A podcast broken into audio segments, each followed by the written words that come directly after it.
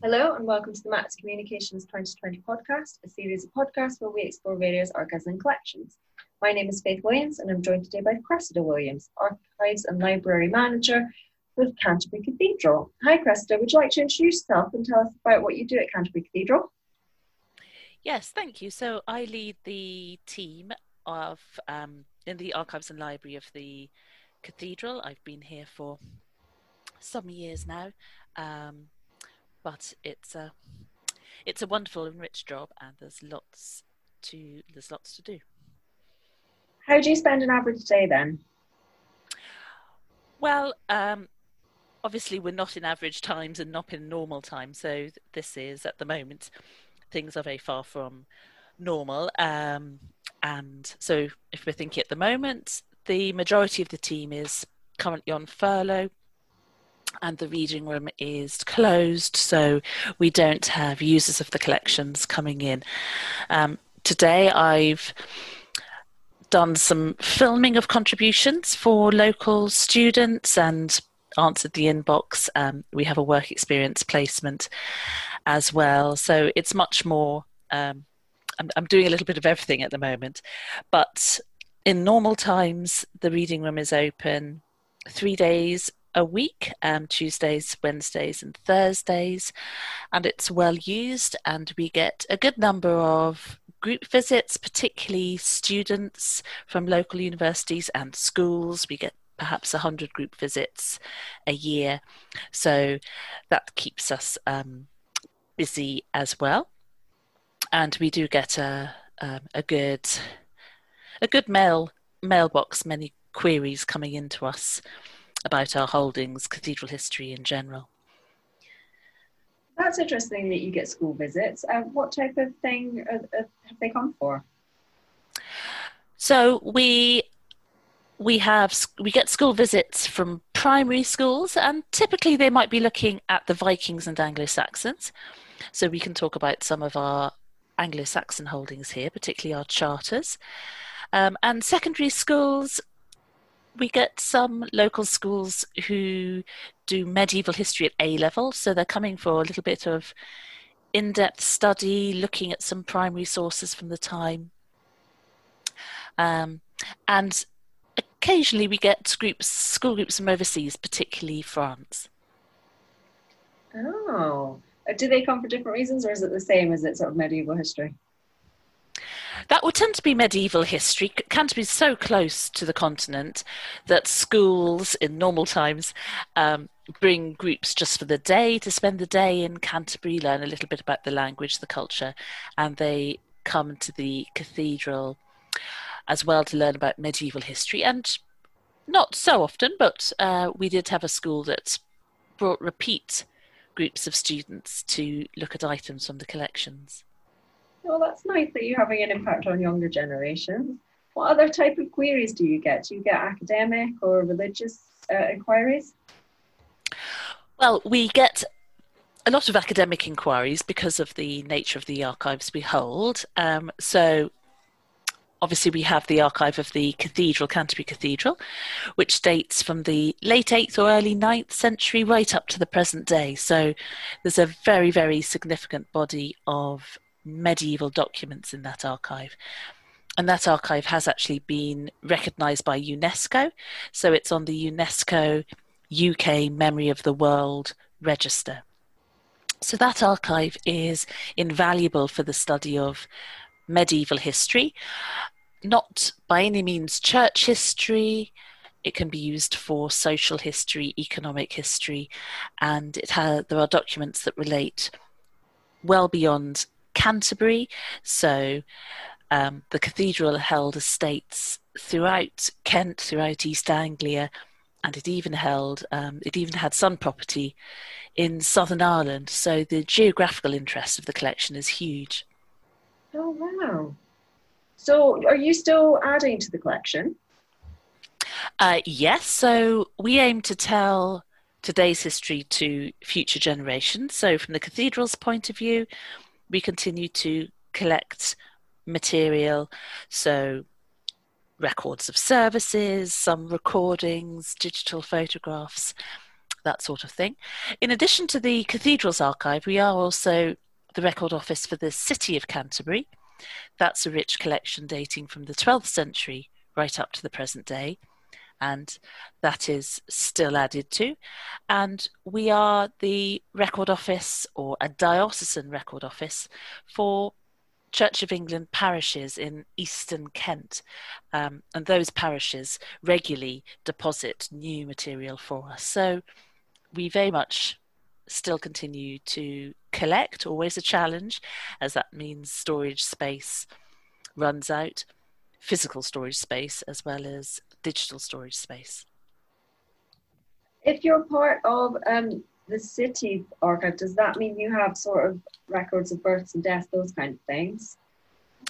Well, um, we've got records of baptisms, marriages, and burials as part of the parish collections. So um, that is our key family history resource. We do also have other family history related material. So we do we do have burial records in the city's cemeteries, for instance. But for par- for family history, the key resource is parish registers. You must get a lot of inquiries into them. We do, yes. Um, we have worked with Find My Past, which is a major family history website, so that the majority of our parish registers are available through that source. But we still do get inquiries, particularly from people who are just digging a little bit deeper and going beyond the, the sort of basics of parish register research. So you've got uh, material accessible, well, normally accessible in your reading room, and then you've digitized some of it. How big is your collection? Do you know? Yes, yeah, so we have perhaps one and a half to two kilometres of shelving. So it's a pretty large collection for an institution of our size. Uh, we have 50,000 printed books around about in our library collection. So overall, it's it's uh, it's a significant amount. And that's over a, a wide period of time. What are the particular challenges that come with managing that sort of range? Well, the buildings that we operate in do present their challenges because we are the main archive building is actually a 1950s building, replacing a building which was destroyed by bombing in World War II. But some of our other buildings are more historic, and the cathedral as a whole is Grade 1 listed, a scheduled ancient monument, and part of a UNESCO World Heritage Site. So we do have challenges around maintaining some of our old buildings. Um, space is very much an issue for us, partly because of the, the challenges of the buildings and any expansion within the site.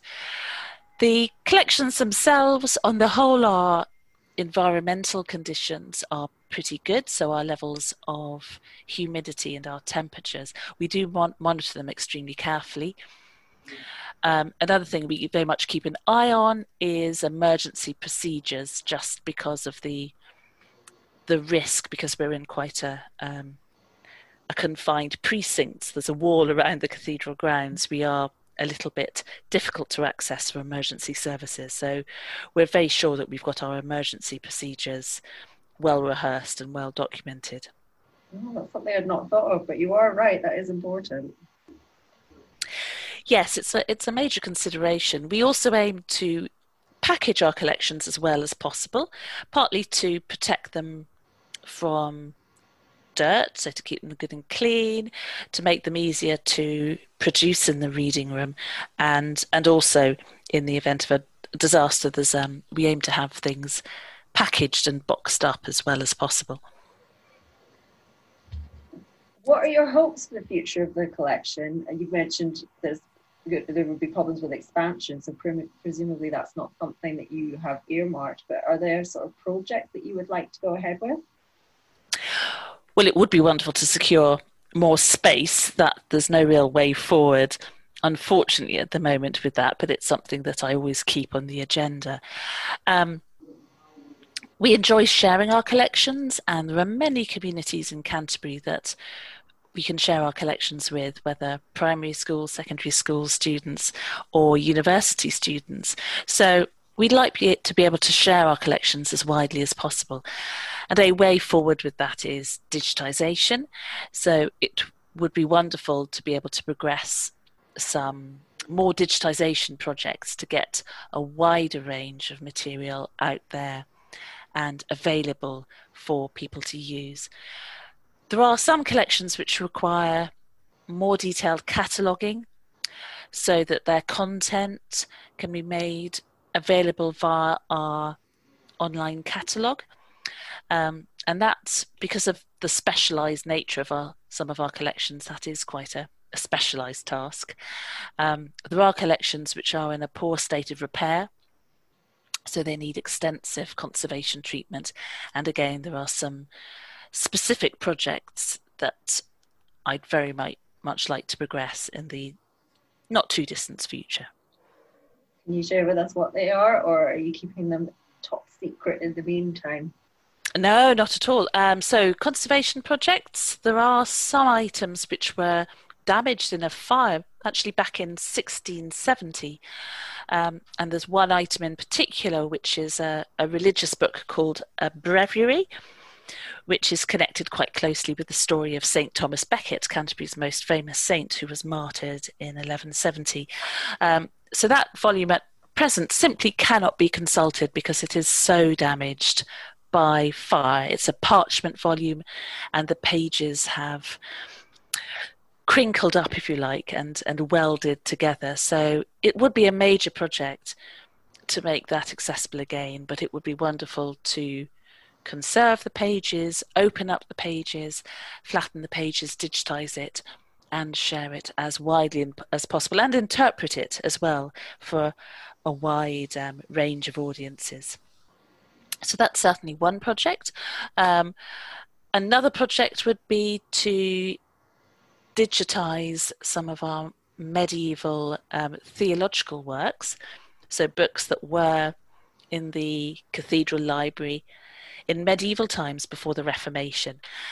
The Reformation meant that the majority of the cathedral's books were dispersed, and many of them are now in other collections. Other books were destroyed, so we don't have a, a huge amount at all of the medieval library here. And it would be wonderful to digitize what we have and to share it, and perhaps digitally reunite it with material that is now in other collections. So that would be potentially a cool project with I don't know, the British Library or something like that to bring these materials virtually together. Yes, absolutely. Um, but it's it's a wide range of institutions which hold books that were once in Canterbury's library. So yes, it would be quite a wide collaboration, um, and it would be fantastic to to create that virtual library, if you like. What is your favorite item of the collection? What what do you like best of all? Oh, it's difficult to say because we have such wonderful treasures here. Um, perhaps our most famous document, but not necessarily my favourite, is a document which bears the autograph cross of William the Conqueror, so the equivalent of William the Conqueror's signature. And William the Conqueror made that cross in the year 1070. It's a document called the Accord of Winchester, which establishes the superiority of the Archbishop of Canterbury mm-hmm. over the Archbishop of York. But um, an item I certainly prefer to that, or it's closer to my heart, um, is a medieval pocket Bible, which we call the Lyghfield Bible, and it's entirely written by hand and illustrated by hand. Um, and it's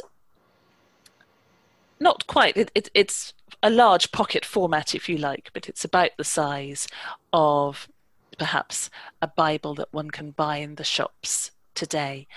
Um, it was produced in the late 13th century and it is the complete Bible, so the writing is very, very small.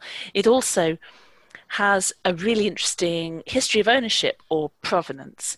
And we know that it was owned by one of the cathedral monks right at the point of the Reformation. So when Canterbury Cathedral changed forever, the Reformation of Henry VIII changed um, the cathedral from being a priory, so a monastery, to being um, a secular, so no no monks here institution, and it's it's a very very beautiful thing. It's got it's exquisitely made. It's the sort of Bible one can hold in one's hand. So it's a lovely object to hold, um, and it's got such an interesting story to tell. And it's kind of an everyday object as well, something that people would actually use and not just have sitting on their shelves. Absolutely. So it's um, it's very much a, a possession. Um, there's a little bit of evidence of use, but it was obviously very carefully looked after over the centuries. Um, but it, another reason why um, it's a favourite item of mine is that we were able to purchase it some years back. So we we bought it back for the collections, and that did involve some quite extensive fundraising and um, and a lot of work to make that purchase happen. But it's such a wonderful story that we were able to bring that Bible back to the place where it had been held and in many ways to the place it belongs. Thank you so much for joining me today, Cressida. It's been really interesting hearing what an impact your collection has been making on especially children. And having numbers of school groups is really um, exciting and impressive for you as part of the Canterbury community. I really hope, especially, that you manage to conserve your fire damaged item from 17th century, that would be very exciting to be able to finally sort of have access to the information in there, wouldn't it? It would be, yes. Um, and there, there are going to be many stories to tell when those pages are reopened at last. So I very much hope it's possible at some stage. Thank you very much, Cressida. That's a pleasure. It's good to talk to you. Cheers. Thank you. Goodbye.